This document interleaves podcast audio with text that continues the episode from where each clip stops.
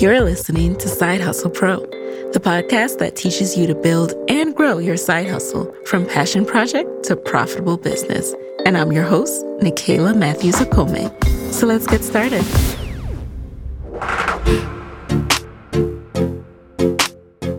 Welcome back to the show. It's Nicaila here, and today I have a really exciting and powerful episode with Rachel Rodgers. Rachel, if you don't know, is a woman of color, a mother of four, and a seven-figure business owner. In that order, this is in her own words. Rachel started her career working on the Hill with nonprofits, federal judges, and Hillary Clinton. When Rachel realized that changing the world is easier when you have some cash in your bank account, she decided to build a $1 million business and then teach other women how to do the same. Rachel is the creator of the Hello Seven Podcast and the founder of We Should All Be Millionaires, the club. Her book, We Should All Be Millionaires, is a women's guide to earning more, building wealth, and gaining economic power. Every week, her no BS business and life advice gets delivered to over 125,000 fans, and her visionary guidance for female entrepreneurs has been featured in Time, Forbes, Entrepreneur, Fast Company, The Washington Post, and more. I really love this episode, you guys. A few solo episodes ago, I talked about what I learned from reading this book, how it was suggested to me by my sisters, and how I got so much out of it. And honestly, it's too much to even cover in the episode, so I hope you do pick up the book and read it. But we touch on what I felt was the most important thing, which is the stories that we tell ourselves that prevent us from being millionaires, that make us think that being a millionaire is a bad thing, that it's negative. It's a negative thing to think about money and to want more money in your life. Now, I know not everyone struggles with this, but a lot of people do. And it's time that we confront that head on. So I love this conversation with Rachel for that. And also, she even puts me in the hot seat, okay? So I'm letting you guys in. I am leaving that in the episode so you can see that I too am continuing to grow. I confront new challenges at each level. And she forced me to confront the ways that I am restricting my own growth as a business owner. It's something that I'm working through, and we all need to work through our individual things. So let's get right into it. I can't wait for you guys to hear this. So let's go. Rachel, thank you for being here. Thank you so much for having me. I'm excited to talk to you. Yes. So as you know, I was already a huge fan of your book, read it cover to cover after my sisters recommended it. So we do these sister business Saturdays once a month, and it was topic of conversation for one of those. And once I went through it, I really got a lot of gems out of it. And so I want to make sure you guys listening get this as well. So before we even talk about your background, you said something in your book, We Should All Be Millionaires. You write, before we start to build wealth, we have to heal our relationship with money. What did you mean by that? Mm-hmm. Yes. Well, because the thing is, I see it. So I've been a business coach for a long time, right? So working with thousands of entrepreneurs over the years, I've been an entrepreneur for 12 years. And what I've learned from that journey is you can have all the right action steps and all the strategies. Yes. And that's what my clients say, give me the strategy. What's the strategy? Let me just run the plays, right? And so I'm like, okay, here's the strategy. And then they don't do it. And why didn't you do it? Well, because you have some belief in your head that's stopping you from taking action, right? So it's like, we got to really look at what is our relationship to money? What are our beliefs around money? I think that some of the common ones are, we believe that making money is hard. We believe that we're going to lose friends or family members when we make money. Like people will stop wanting to, be our friend and hang out with us. They'll think we changed. Exactly. We're going to have more haters. And honestly, some of those things are absolutely true. They are going to happen. And does that mean that you're not going to reach your full potential because somebody might be mad or somebody might feel a way, right? And so we really have to look at, and like, what stories did we have as a kid, right? Like what that wealthy people are mean or wealthy people are jerks, right? Like what do we really believe about money? And what do we believe the impact of money is going to be on our lives? We have to evaluate that, journal on it, really discover, why do I have discomfort when I start winning? Because the truth is, right, we're accustomed to struggle. So we're very comfortable struggling, and we, we start winning, and then we bring it back down to struggle so that we can stay where we're comfortable.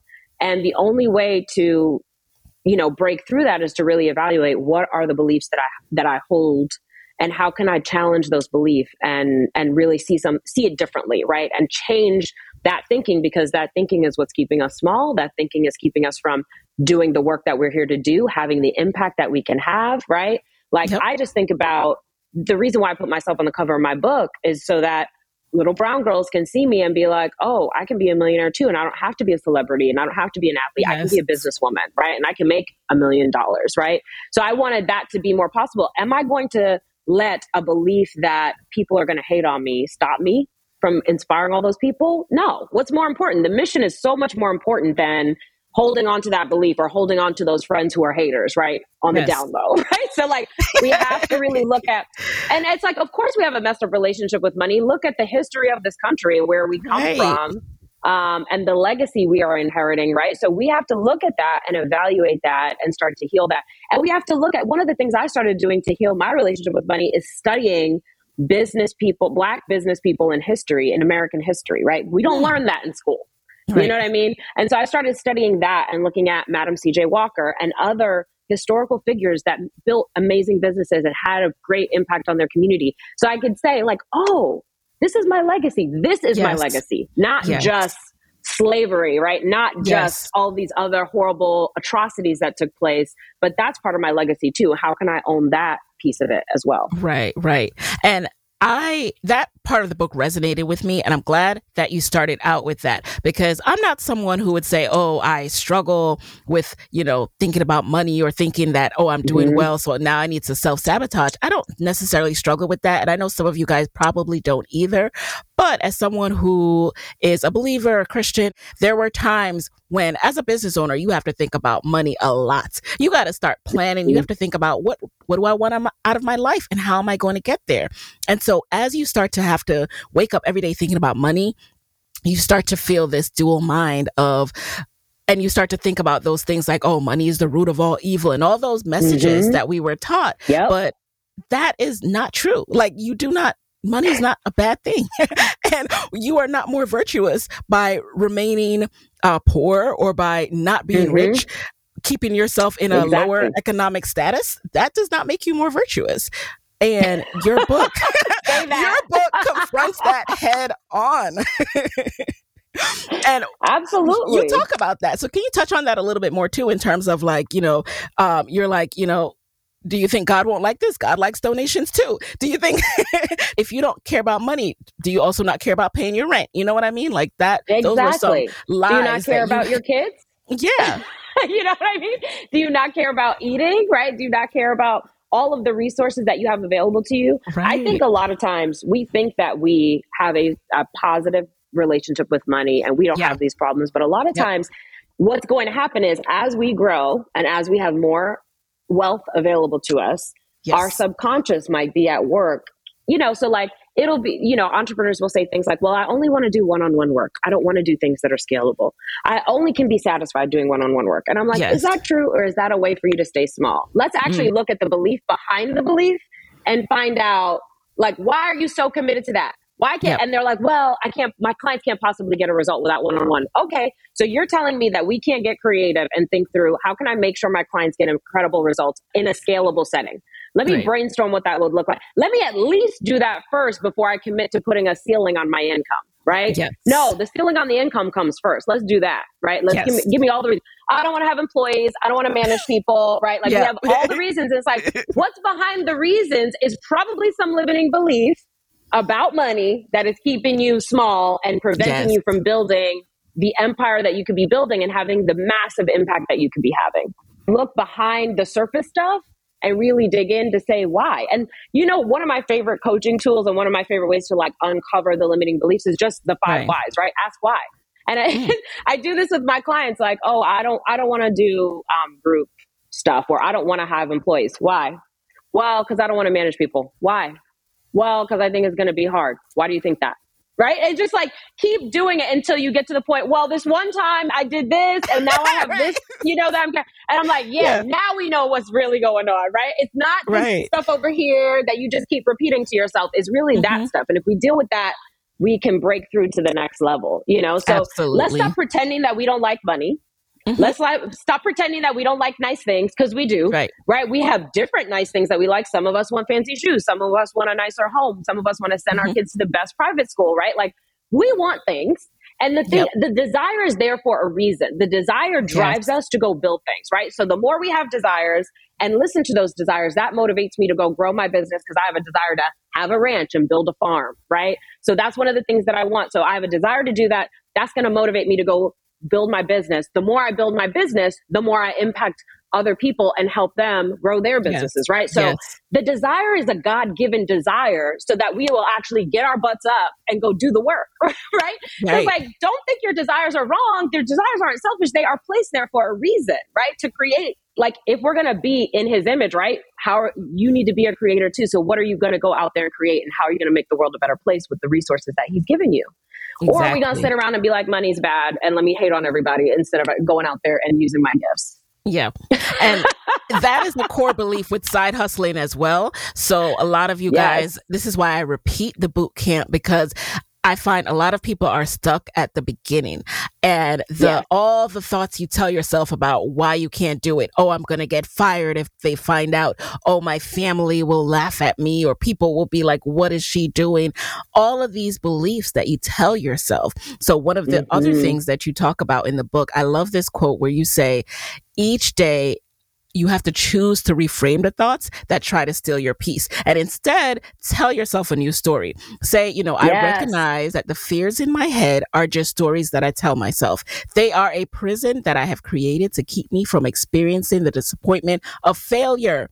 They aren't true unless I continue to believe in them and then act on them and make them true. I can choose to believe something entirely different. Let's talk about the stories people tell themselves about money, you go on to say. So let's really understand the stories we're telling ourselves, you guys, and choose to think something different.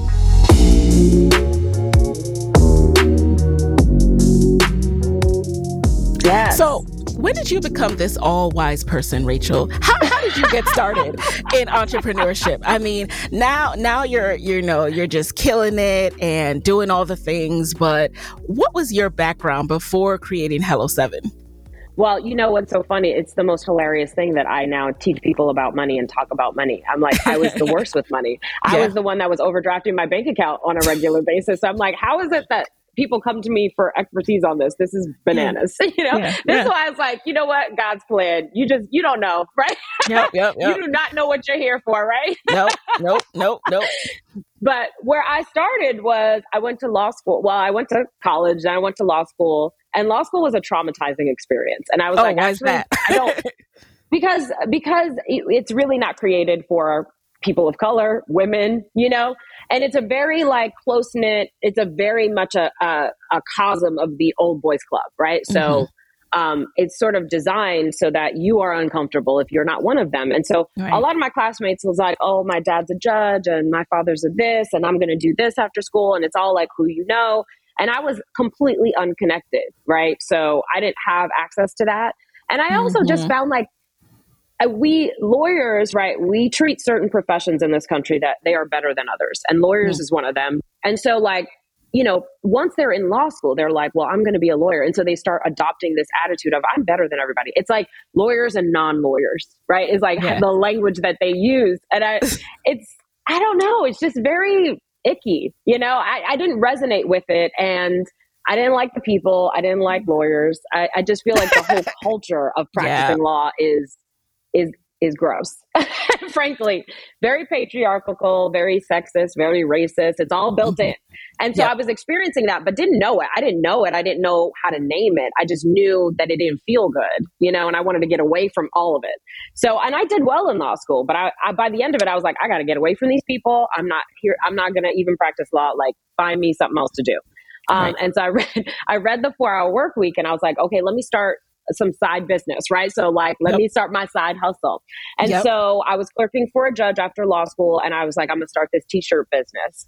And so I got I found a designer, I paid for the designs, got the t-shirts made. And then I realized, in order to sell these, I got to actually have money for inventory. I don't got that. So I was like, I didn't know what to do next, and I didn't know who to call or ask. And I was sheepish and feeling shy about my idea. Right. So I wasn't going to go be like, hey, who can help me with this, right? Because I wasn't feeling myself at the time, although I wish I was, right? Because I didn't have the confidence. And so that t-shirt business was not going to make it. And I was like, well, I'm looking at all these law school loans and how I'm going to pay them. And I'm like, you know what I could do? I'll just become an entrepreneur and I'll sell legal services, right? I'm qualified to practice law now. I've passed the bar. Let me just go start a law practice. So that's where I began, really out of necessity. I needed a job and I needed to not work for any lawyer. So yes. Let me create my own freedom because I'm not going to make it at some of these law firms with what they have going on up in there. So I just started my own practice and started working with entrepreneurs because that's what interested me. And honestly, I took whatever came in the door in the beginning. I took family law cases. I took whatever I could get my hands on. And then, you know, slowly got focused on business law and doing IP law. And so that was my first business, was my law practice. So did you side hustle with the law practice before doing that full time? Well, what I did was my side hustle really was, because as a law clerk, you cannot, like, I couldn't represent people. So I couldn't practice law because I had to be neutral, like the judge, because I worked for him. And so I couldn't practice law as part of my contract. And read your contracts, people. Don't assume that you can't do a side hustle. Actually read your employment agreement and make sure it says that you can. Because a lot of companies have moonlighting policies where you absolutely can. You know, it's just certain parameters. Right. So anyway, for me, though, I couldn't do it. So what I did during that time was I got ready for it. So I was like, okay, what's my marketing strategy going to be? How do I set up the entity? Let me find some mentors that can help me if I run into trouble since I'm a new lawyer, right? Like I was setting things up and getting ready to start so my clerkship ended on, and you do 1 year and a new clerk comes in the next year. So you get a 1 year contract and a year gone, right? And so I was like, great, I'm on September 1st, 2010. The day after I ended my clerkship, I started my practice and I already had clients lined up. And I was like, we can start on September 1st. Just give me a couple weeks. You know, so I had already talked to people that I already knew and said like, hey, do you need these services? I can help you. And some people would ask me like, do you have a referral for an attorney? And I'm like, for what? And they would say, well, I need a contract. Oh, I could do that for you. September 1st. I'll see you then. So that's what I did. And I had 3 clients on September 1st and love it. You know, hit the ground running. Yes. So what was the experience like for you as you were starting up? You said you took on any cases that, you know, you could find that would come your way, but consistency wise, right? It's so hard when you're starting up to predict what your revenue will be month to month. How did you handle that? Yes. So it was definitely feast or famine. I mean, what I did was I actually downsized my whole life. So I owned a house, I rented it out and moved into a tiny basement apartment with my husband. We had a nice car. I gave up that lease, got like a busted whatever, you know? Old Nissan Altima, really old with that, you know, 100,000 miles on it that I bought for like $1,000. That's what we were driving. So I really downsized my life so that I could live off of peanuts while I was trying to get this off the ground. And so that was my strategy. I'm like, how can I reduce my stress level? Let me rent out this house. Let me do all of these things and make my lifestyle much less so that we can manage it while we figure this out. And so that's what I did. And then I just was like, I sent an email to everybody I know. And then I sent, you know, postcards and like little holiday cards to everybody I know and said, I have a law firm. Here's what it's called. Here's what we can do. Please, if I can help you, please become a client. If you know somebody that can use my services, please spread the word. And I sent that out to like 100 people. So I'm like, who are 100 people that I know that are either my classmates or, you know, my old professors, my parents' friends, my aunties, everybody. Yes. And I think a lot of people skip that step and it's like, no. The people who already know you, they're going to hire you first. You got to let them know that you're here and ask them for help, which we're terrible at. They're going to be your first referral. Yeah, exactly. That's where all my clients came from. That's where all my referrals came from. That first like 6 months, they all came from those initial emails that I sent out. I love it. I also did an initial email when I launched Side Hustle Pro, and I talk about that all the time. Like, you have to let your network know what you are doing so that they can tell people what you are doing when someone's looking for an attorney or whatever your service is.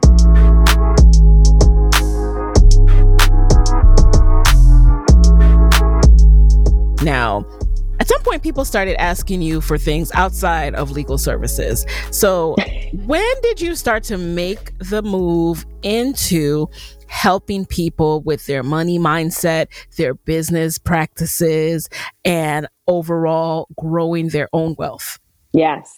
So I practiced law for about 6 to 7 years. It was like a transition period that last year of, because the law is like, you can't just be like, I'm out, deuces, right? You have to finish up all of the work that you already are holding. They won't let you out, right? Like you get in trouble with the bar and all of that. So you have to, so I was like sort of winding up the coaching once I started saying yes to that and winding down the law practice over a year's time. So I practiced for like 6 or 7 years that I had the law practice, and I grew it to almost $1 million. It was just, you know, around $700,000 a year in annual revenue. I had a team. I had 2 attorneys working for me. I had admin staff. And so I grew that business. And what I discovered during that time is I'm a good salesperson.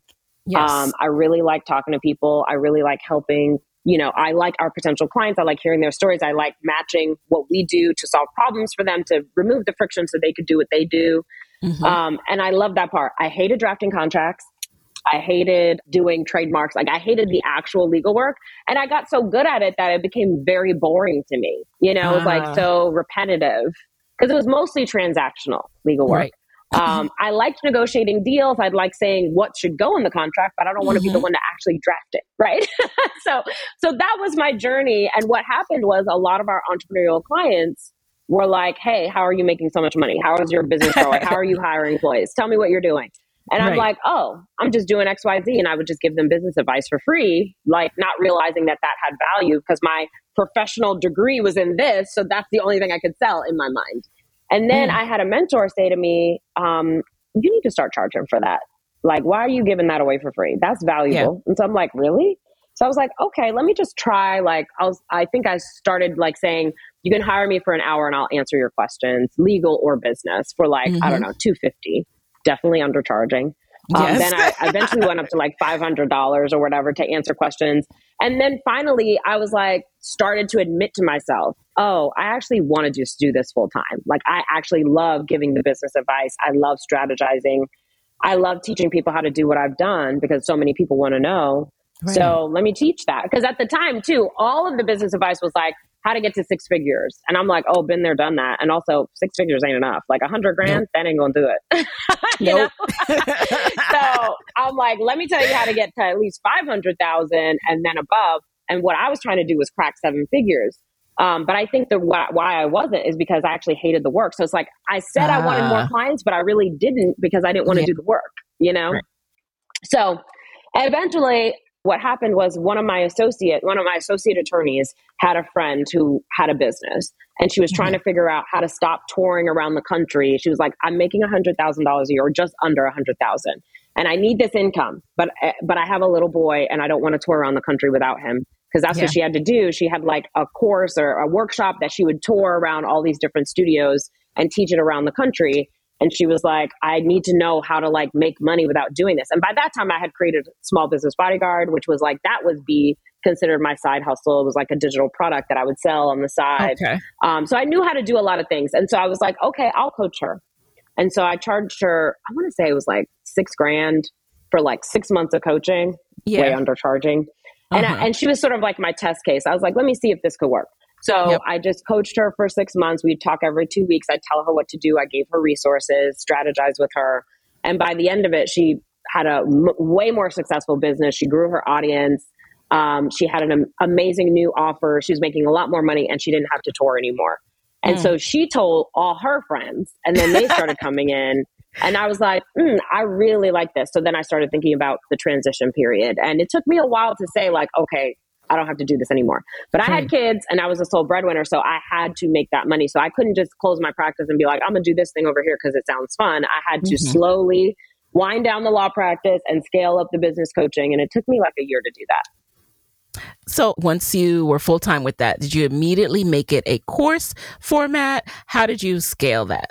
So, I mean, I was just trying different things. And at the time too, I had signed up for a coach certification because I wanted to be good at it, you know? Yes. And so I wanted like the tools, the coaching tools, I wanted to learn how to use them to help people with their mindset stuff that kind of got in the way. Cause I could see I have the strategies and the marketing and I know what to do, but I want to make sure that I can help them get past the places that they're stuck. So I did a coach certification and then I just started trying different things. I hosted retreats. I did like 1-day events. I did one-on-one coaching. I sold group coaching. I sold like 8 different coaching packages that I was experimenting with, short-term courses, all the things. Wore myself all the way out doing all that. It sounds exhausting. Listen, I'm tired just recounting it to you. So I tried a lot of things and then I had to figure out like, oh, doing all the things is not going to work. You got too many babies for this. You tired, right? Like what's actually moving the needle? Like, let's look at the data and say, what sold? It's exactly what I used to do in my law practice. What sold the most? Let's cut out all these services that don't sell or that require a lot of work. And that's not our best seller. Let's just focus on our best sellers and get rid of everything else and streamline. Yeah. The less we do, the more money we make, truly. Yes. And so I was like, okay, great. Let me do that with the business coaching. And so I started merging that and narrowing it down.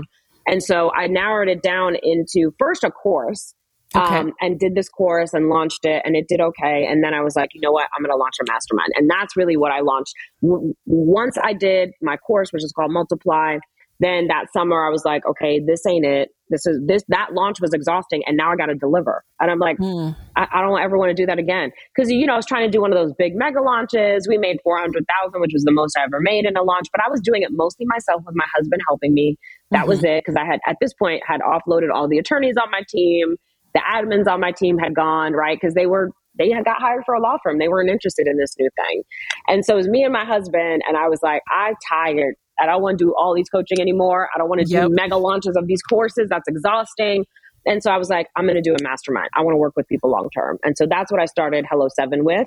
And we had 50 people in it and we made a couple $1 million and it was great. And that's what we did up until the pandemic. So that's the journey.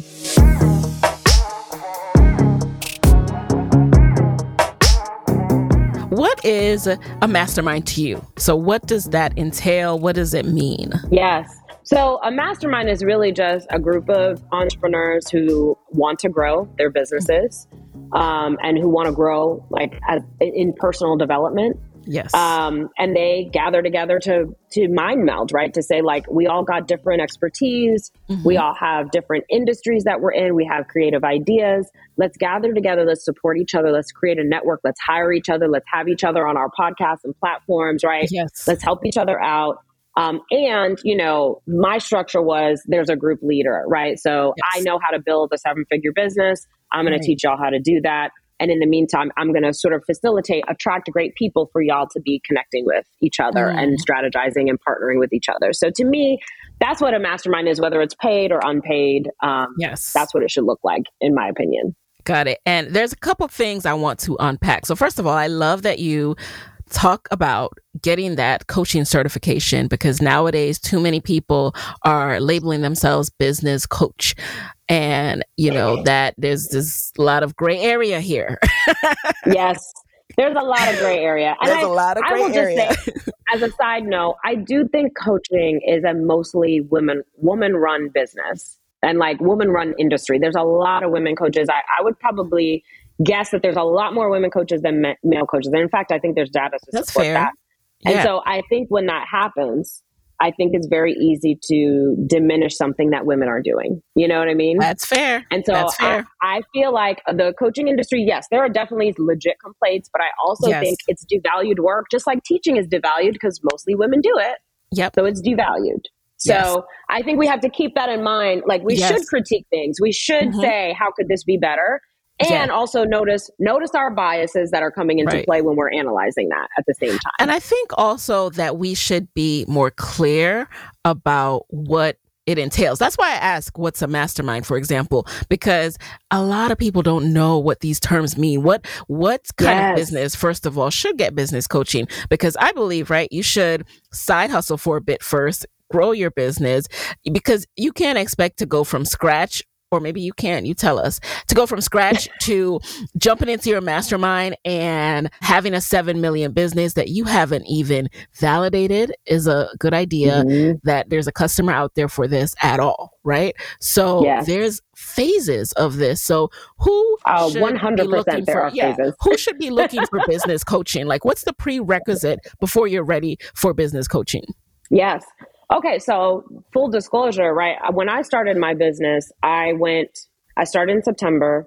By December, I hired a business coach. Mm-hmm. So it didn't take me long to make that investment in myself. Yeah. Now, I didn't hire like a one-on-one coach because I don't think I could have afforded it, or I probably could have found a way. But yeah. How much was your coach at the time? Was that like a course? So or? It was...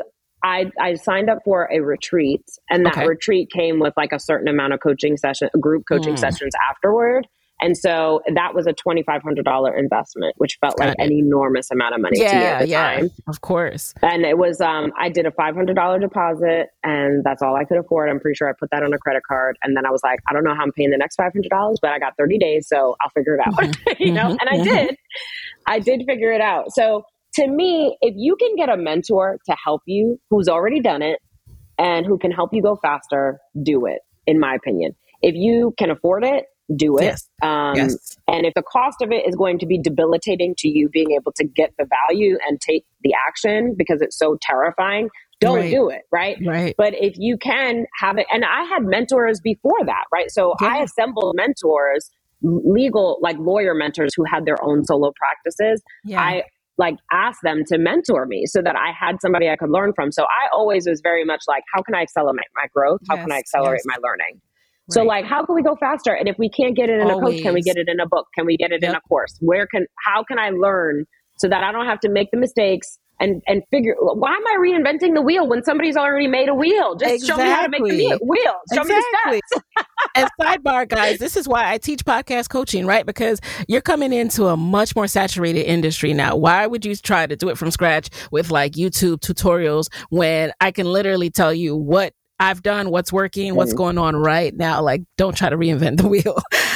Exactly. Business coaching wise, are there certain type of businesses you work with? Like, does it have to be online businesses, or are there like physical store owners and physical product businesses that you work with as well? Yeah. I work with almost any kind of business. Like, I don't really do manufacturing or kind of construction, like those areas, but I have retail businesses, product-based businesses, a lot of professional services, online businesses, coaching businesses, consulting businesses, people who sell to corporate. We coach them all because what I'm teaching them how to do is how to build a sustainable business. So what most people do especially in the online marketing world, they're teaching marketing and sales. Yes. How do you sell stuff, and how do you make money and put up big numbers on, on the revenue board, right? And selling and marketing is super important, and I value that immensely. And I see myself as a saleswoman. Like, that's what I was good at, right? In my practice, that's why I was a rainmaker, right? I could bring the clients in, so that's super valuable. The sales and marketing, but most of them teach that and nothing else. So, I got these clients. How do I get them results? How do I make sure the Frappuccino is made the same every time? How do I scale this thing? How do we solve for the problems that are stopping us from growing and continue to grow and have major impact and not have the quality of the product diminish, right? How do I build a team? How do I manage a team? How do I lead a team? These are all important questions that we should be asking, and nobody's talking about that. We're all just talking about sales and marketing. And that drives me bananas. So we get them in the door, and now what?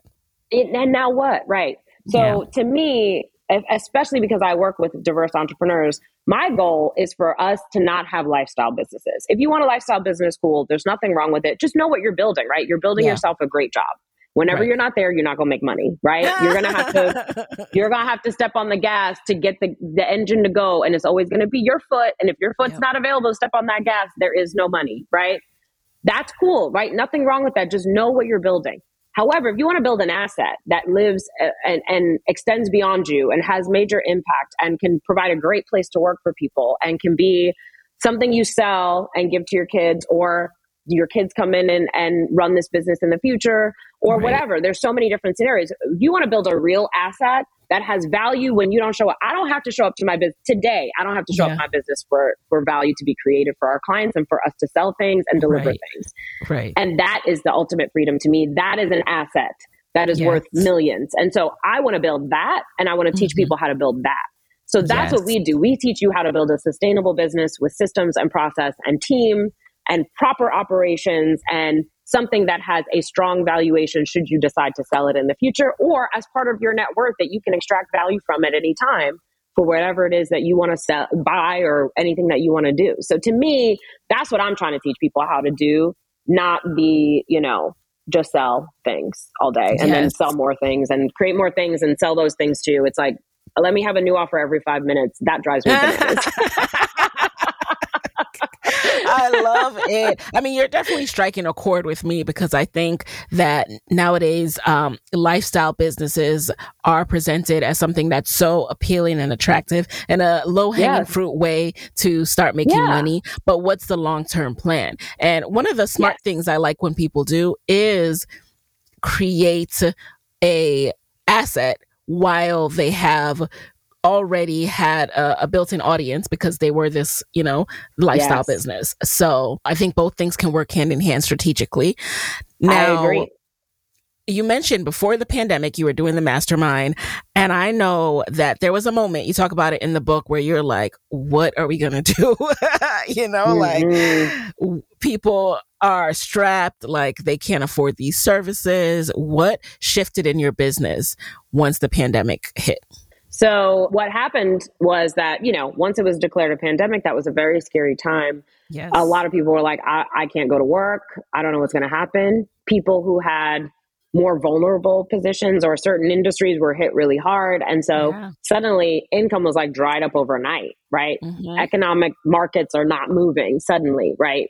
And so all these people, a lot of my clients, either they were in the travel industry or they were in certain industries that got hit hard and they're, you know, or they were forced to close their doors. And so they literally couldn't sell anything. Or, you know, like one of my clients was doing grant writing for, you know, health professionals, helping them get, you know, grants. And so all of that was stopped overnight, right? So like suddenly they're not getting new clients anymore. Their clients are calling them saying, I can't pay. And so then my clients were calling me saying, I can't pay, right? Or their partners had lost their income and they're like, oh, I gotta close ranks, right? And tighten up the belt, right? Because we don't know what's going to happen. And it's understandable. That's an understandable reaction. And so we had a lot of that happen with our clients and we were like, what are we going to do? Right? Like what's the next step? We were actually on the cusp of a transition anyway. We had just come back from doing like a deep dive with a coach in San Francisco. And we were going to figure out this new strategy that we were about to deploy that was all based on live events. And so we had this whole plan, this game plan that we had created over a week with a facilitator. We came back and the pandemic happened literally a week later. And so we were like, well, scrap that. We just wasted our money and time. And so then lost all those clients. And so we were like, okay, so a lot of March was spent like in the tub crying, you know? As one does, I think we all like, can relate. Yeah, I'm about to do. So that's what was happening. But this speaks to the power of a team, right? I had a salesperson on my team and she was like, listen, I know that it's scary right now and nobody's buying, nobody's booking sales calls anymore. Like I know it's scary. However, we have a lot of passionate people that follow us on our what? Podcast. Our podcast audience loves us. Yes. And they want to work with us. They could never afford the mastermind because it was like a high-end offer. But is there something that we could offer them? Because we were a very streamlined business. So we had the mastermind and that was it. You could work with us in a mastermind setting. We really worked with people who are at 6 figures and trying to get to 7. That's what our focus was. And how much was the mastermind? Because you said most people couldn't afford it. $25,000, $25K. Okay. And they could pay like $2,000 a month. And we helped them rapidly grow. So it was 100% worth it. And honestly, I was undercharging, especially for how much we over-delivered. But so my salesperson came to me and said, we need to do something for this podcast audience because they love us. They are passionate and they want, they need help, but we're not offering anything to them at the price point that would make sense for them. And so we were like, okay, let's come up with something. We had a big Facebook group at the time. So we went to the Facebook group and we said like, hey y'all, well, if I could help you with anything, what would it be? And they put, I want you to help me with branding. I want you to help me with, you know, growing my revenue. I need to figure out sales. I need to figure out how to hire an assistant, right? Like everything they wanted help with. And I was like, okay, so I need to create an offer with literally everything. And so then I got the idea.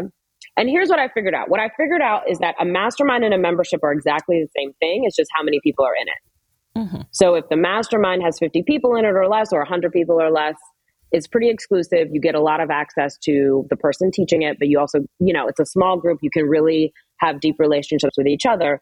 A membership right. community is essentially the same, right? You could have group coaching. You could have content that you're teaching. It can be very similar structured, except you right. have a lot more people in it and the price point is lower. And so when I saw people's responses, and I just, you know, to me, if you don't know what to do, go to your customers and ask them what they need from you. Like that's where you find the answers. And so I went right. to my customers, they said what they needed. And I was like, let's try a membership community. And mind you, before this, I hated memberships. I was like, I'm never doing a membership. Membership sucks. So of course, that's exactly what I wound up doing. And so we launched a membership in April of 2020. We yes. just basically took our member site that was focused on the mastermind. We didn't give them access to everything, but we gave them access to specific things that we knew would help them in the stage that they were at. And we, you know, had one group coaching call a week. That's it. And this community. And we had 300 people join right away. And so wow. off the bat, it was $1 million offer because there were 300 people on a recurring, and it was $295 a month. For 12 months? 12 months, yeah. So it was a 12-month, right. And there was no commitment, but people stayed long-term. And then, you know, some things happened that caused it to grow even more the following month. So we had 1,000 people join in June. Okay. And so by that time, we had 1,300 people now in it, and then it's grown to 2,500, and that's where it's at right now. This is so interesting because I too felt that way about memberships at some point. I'm just like, I'm never. It also seemed like a lot of work, you know. Are you the one teaching weekly, or are you, you know, it's different members of the team? Yeah. So no, we have different members of the team that are in there teaching and coaching, and I don't coach that often in it anymore. Yeah. But we have an incredible team of people that teach and coach in it. And we have all this amazing content that's available to them and a pathway for them to follow to help them. It's the same thing, helping them go from 0 to 7 figures. Yes. And so we just created a structure that makes sense. And the community, like just having the community of people where you can have a place to celebrate your wins, to say, hey, I'm struggling with this. Can somebody help me? And so now we're incorporating live events. So it's like, clearly there was a need for it. And, you know, once I realized that, but the reason why I hated memberships though, is because I felt like people always do them because they're cheap. Right. So it's like, it's inexpensive. It's the safer thing to do as an entrepreneur. Let me just charge $95 a month because we think, I don't have to sell it. If it's $95 a month, people just buy it. No, they won't. You still got to sell it. Yep. You still got to sell them on it. So it's like, stop trying to avoid having to sell and just charge what the thing is worth instead of, so even with a membership, we're charging premium prices at $295, right? We're not, and that price is about to go up too, because it's been a while. Yeah. But we charge premium because I want people to pay attention. I want them to be focused. I want them to get the results. And I find that if they pay more, all those things happen.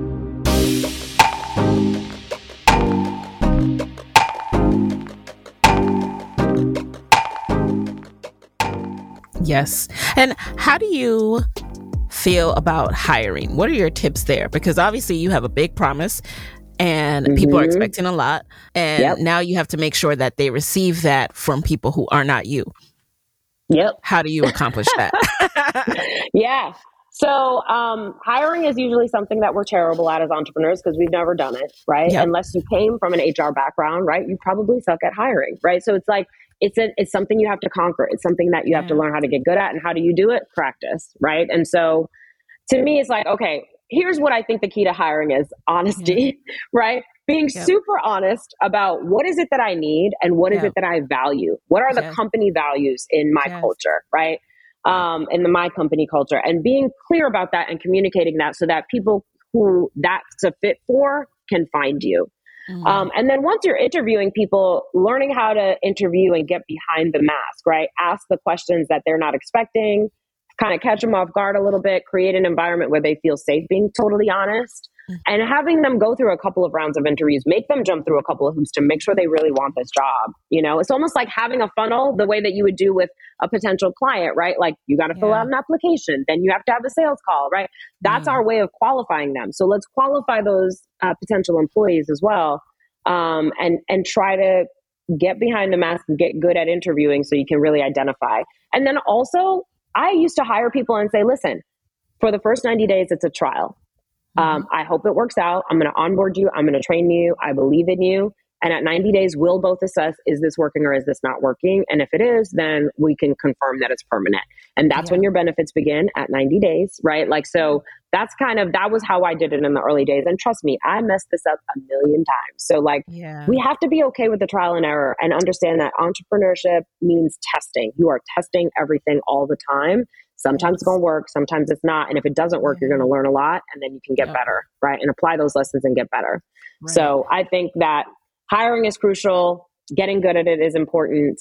But they are amazing, talented people out there. There are people on my team who do things that I absolutely could not do. Like Hello Seven would not be where it is without the talent that we have on our team. Yes. We have 30 full-time employees now. And now I have an amazing HR director. So she's she runs that. And so like, you know, hiring is no longer my problem. Well, for the high level people, yes, but yes, and that's what the other thing is. If you can get help, right? If you can hire a recruiter to find you the right people, do it, because again, right? If there's somebody who knows how to do it and I don't know how to do it, let me save myself the headaches and have them do it for me, right? Because they have the skill set, or have them teach me how to do it because they have the skill set. Right. And, you know, before we get to that level, I just want to bring it back a little bit, because I know most of us listening are at those stages where we're conquering, like what we touched on at the beginning, the mental roadblocks that are keeping us either from starting or from growing. I took one of the quizzes on your site, and I think the results said something about, you know, all the people I need to hire. And I was like, whoa, Rachel, whoa. Yes. The results, I forget the name of the quiz. It's like just basically, you know, the Growth Scale Assessment. The Growth Scale Assessment. Yes, guys, go over to hello7.co and take that. And I was like, this is accurate, but now I need to wrap my mind around this and work on this next stage, because there's a moment where you just can't visualize hiring this many people. Like, it's overwhelming, and we have to recognize that. What if you just thought about hiring the next person? Like, who's the next person that you think you really need on your team? I'm not sure. This is why I need to. I need some coach. I need some more coaching. I feel like I have a solid team that moves the podcast forward now. But then, as far as business wise, I need to think that through. Yes. Yeah. Do you have a full-time executive assistant?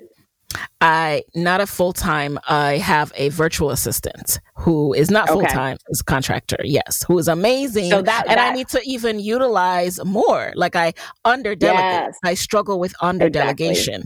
Exactly. And so just think about this. Like, here's how I always, when you have a great employee, you hire them an assistant. Yes. And then you'll get more out of that employee. And so you are your first great employee.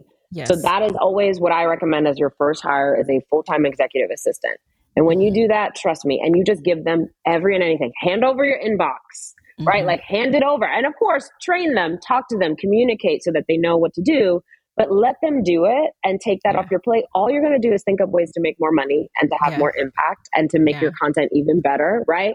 So it's like, if you free up that brain space from scheduling things and sending emails and some of the admin tasks that probably, you know, for a lot of us, like, they definitely are not in my wheelhouse. I'm terrible at staying on top of that kind of stuff. Yeah. And so organization is not my skill set. No, I mean, I am very organized, but my inbox response time is, you know, suffering because of my lack of delegation. And, you know, we're going to get better at this. So I appreciate that. So let me just say one more thing. Assessment scale. The response time. The response time is directly connected to revenue, right? So if you respond quicker to opportunities, you respond quicker to potential clients, right? Because while they're in their inbox waiting for you, they start Googling other places, right? And then maybe they get a faster response over there. So then they give them money instead of giving you money, right? Yeah. So it's like, you know, sometimes we need to just do the ROI and realize what money am I, because I think we always focus on what is it going to cost me, right? To hire this executive assistant, hire this coach, hire whatever investment, what is it going to cost? What we don't think about is what money am I already losing because I refuse to pay this cost, right? Yes. So like, what's the value of that? The value of the executive assistant for me is literally millions of dollars that I otherwise would not make because I would be distracted working on this stuff instead of doing what I do best and what's really in my wheelhouse and my strength. And the cost is not even necessarily financial. Like I hear you saying the cost is time, which is more valuable than the actual money, right? So the cost is not, what it literally costs, but how am I utilizing my time if I'm not doing XYZ, if I'm not having my wonderful assistant help me more. Yes, exactly. Exactly. And I think the more we can do that, the other thing too is like, I want us to like really embrace and enjoy pouring into people, helping people, mentoring people, right? Like the people on your team, those are people that they probably look up to you. They probably think you're amazing for what you have accomplished, right? And they want to learn from you. That's why they like being around you. And so if you pour into them, they could accomplish all kinds of things. And so like, how can I teach this person this skill set instead of doing it all myself all the time? Yeah. It's actually very generous for me to say, let me teach you how to do this so you can take this over. And now you have that skill set on your resume. Now you're raising the value of your services, right? So like, let's remember that part of it too and not think, it's selfish to ask for somebody to do this for me. No, it's not. Right. It's great. You're so right. You're preaching gems. So my next hire needs to be someone who could say this into my ear every day. Every day I wake up and we have a quick little powwow and you know, then I go after it. Yes, exactly. Yes. My assistant, honestly, my assistant saves me from myself all the time because she'll be like, I know you want to say yes to that, but I know that when the day comes, you're not going to want to do that thing.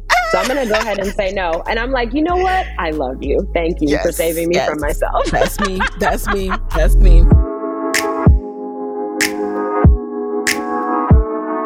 Before we get into the lightning round, what should everyone's first step be if they are interested in learning more about Hello Seven, working with your team? What should be the next step? So there's two things they could do. One is they could do the growth scale assessment because that's going to help them see like, where am I at right now? You get an entire report that's going to tell you exactly what you need to work on for your business because it's very specific to the level of business that you're at. And it'll give you specific advice to start to build that sustainable business. Yes. So that's valuable and that's great. That's on our website. But the other thing that I love is we do a challenge every month. It's called the Make Money Moves Challenge. It's just makemoneymoves.co. And that's where we spend 5 days together making money moves. So I'm going to teach you how to sell. I'm going to give you money moves to make every day. And you got to do your homework and take those action steps. Yes. It's transformative. We have so much fun. And by the end of the week, they're going to be, you want to do mindset work in 5 days, you're going to be a different person by Friday. All right. All right, guys. So you heard what you need to do next. So now we're going to do a quick lightning round. Rachel, you just answer the first thing that comes to mind. All right. So number one, what's a resource that immediately comes to mind when you think about your business that you can share with the Side Hustle Pro audience? The first thing I think of is coaching. Like to me, that's the most valuable thing. But in terms of a tool that I love, I'm obsessed with Loom. So Loom, like, you know, Loom is an app that you can use to record your screen and you can talk over it. And so that's what I use all the time with my team to give instructions on things, to say like, to walk them through something, to say, here are my edits on something. It just makes everything go faster. And the faster I can give feedback, the faster our company moves. So that's one of my favorite tools right now. Alrighty. Number two, what's been the best business book or podcast episode that you've listened to this year? Ooh. So my favorite business book is called Self Made, and it's about Madam C.J. Walker. So that's the book that I highly recommend people read because you actually get to see like, what was her marketing strategy, right? Because Madam C.J. Walker is the first female millionaire in America and a Black woman. Yep. To be clear, and just brilliant, right? So there's so much to be learned from that. So that is my favorite book to recommend. And I'm trying to think, one of the things that I read that I really liked, it's about the flywheel, and it's by the guy who did Good to Great. Mm-hmm. And he teaches you about how to create a flywheel in your business. And it's how you scale your business to 100 million, because that's what I'm studying now and learning how to do. So that would be the other book that I've read this year. That's been great. Love those. Okay. Number 3, what is a non-negotiable part of your daily routine? Breakfast with my children. I sit down and have breakfast with my children every single morning. That's how we start our day. We have that time together, and that's non-negotiable. Love it. Number 4, what is a personal habit that you think has helped you significantly in your business? Running. I started during the pandemic because I just wanted to have a reason to go outside. And I was like, I see people running on TV all the time, like in TV shows. So I'm like, I'm going to try it. I'm bored. I'm going to try it. So I started running and just going for walks. It's a great way to clear my head, get outside, like change my mood. Mm-hmm. If I wake up funky, I'm like, let me go for a walk and not spread my funk around all the people, you know, relatable content. Yes. I will send boxes while I'm walking. So it could be productive, like sending messages back and forth to friends, family, team. So walking and running is like my favorite thing to do. And I usually do a minimum of 2 miles, but I'm growing up to like 4 miles is where I'm trying to get to. Yes. And then finally, what is your parting advice for fellow women side hustlers who want to be their own boss, but are scared of losing that steady paycheck? Yes. Here's what I want you to know. Making money is easy. It's all the stuff in your head that makes it hard. So just start to say to yourself every day, making money is easy. And then look for evidence that that's true. What evidence is in front of you that that's true? Yes. And when you find that evidence, it helps you to know, oh, now I know what the next best action is to take to make making money be easy, right? So like, oh, if I think about making money is easy, and then I think of a friend who could use my services, if I just go talk to her and say, hey, would you like to hire me? She might say, yes, that was easy. Guess I could do that again, right? Yep. So stop the belief that it's hard. It's the belief that it's hard that actually causes you not to take the right action. Oh, I love that. And before we wrap, one thing that I want to share, and it's been my takeaway, and I hope it's you guys' as well, is a lot of times when we get caught up in our head, we are doing a lot of berating ourselves for where we think we should be in our business. Like for me, like when we started talking about my business, I felt a little bit like, oh no, I don't want to talk about my business right now. Because you're like, Rachel, always, I ain't inviting you back. Right. We always feel a little bit embarrassed about where we are, as if we are not on a journey. As if we shouldn't, as if we can't look back at where we were and be proud of how much we've achieved so far. Even if you have just thought about and wrote down what you want out of your life and out of the side hustle you want to start, that is something to be proud of. Okay. You are where you are. You will grow. You will get better. Stop being ashamed. Stop berating yourself for where you think you should be and just move forward. Take this conversation. Take the steps that Rachel recommended, and let's go from there. Yes, all right? 100%. So, I co-sign. And also, I just need to say, I'm proud of you. I'm impressed with you. Thank you. So definitely you should be impressed with yourself and all that you've accomplished. You're amazing. So I love that message, and I co-sign 100%. Awesome. All right. So where can people connect with you again after this episode? Connect with Hello Seven, learn more about you, pick up We Should All Be Millionaires. Let them know. Yes. So, you can grab the book, and the workbook is coming out in a couple months. So I'm very excited about that. The top of 2023. I am excited so you'll have the companion workbook. And hello7.co is where you can find us. I'm on Instagram all the time, Rachel Rodgers ESQ, Rodgers with a D. Yes. And then you can hang out with me there. All right, guys. And there you have it. I'll talk to you next week. Hey guys, thanks for listening to Side Hustle Pro. If you like the show, be sure to subscribe, rate, and review on Apple Podcasts. It helps other side hustlers just like you to find the show. And if you want to hear more from me, you can follow me on Instagram at Side Hustle Pro. Plus, sign up for my 6-bullet Saturday newsletter at sidehustlepro.co/newsletter. When you sign up, you will receive weekly nuggets from me, including what I'm up to, personal lessons, and my business tip of the week. Again, that's sidehustlepro.co/newsletter to sign up. Talk to you soon.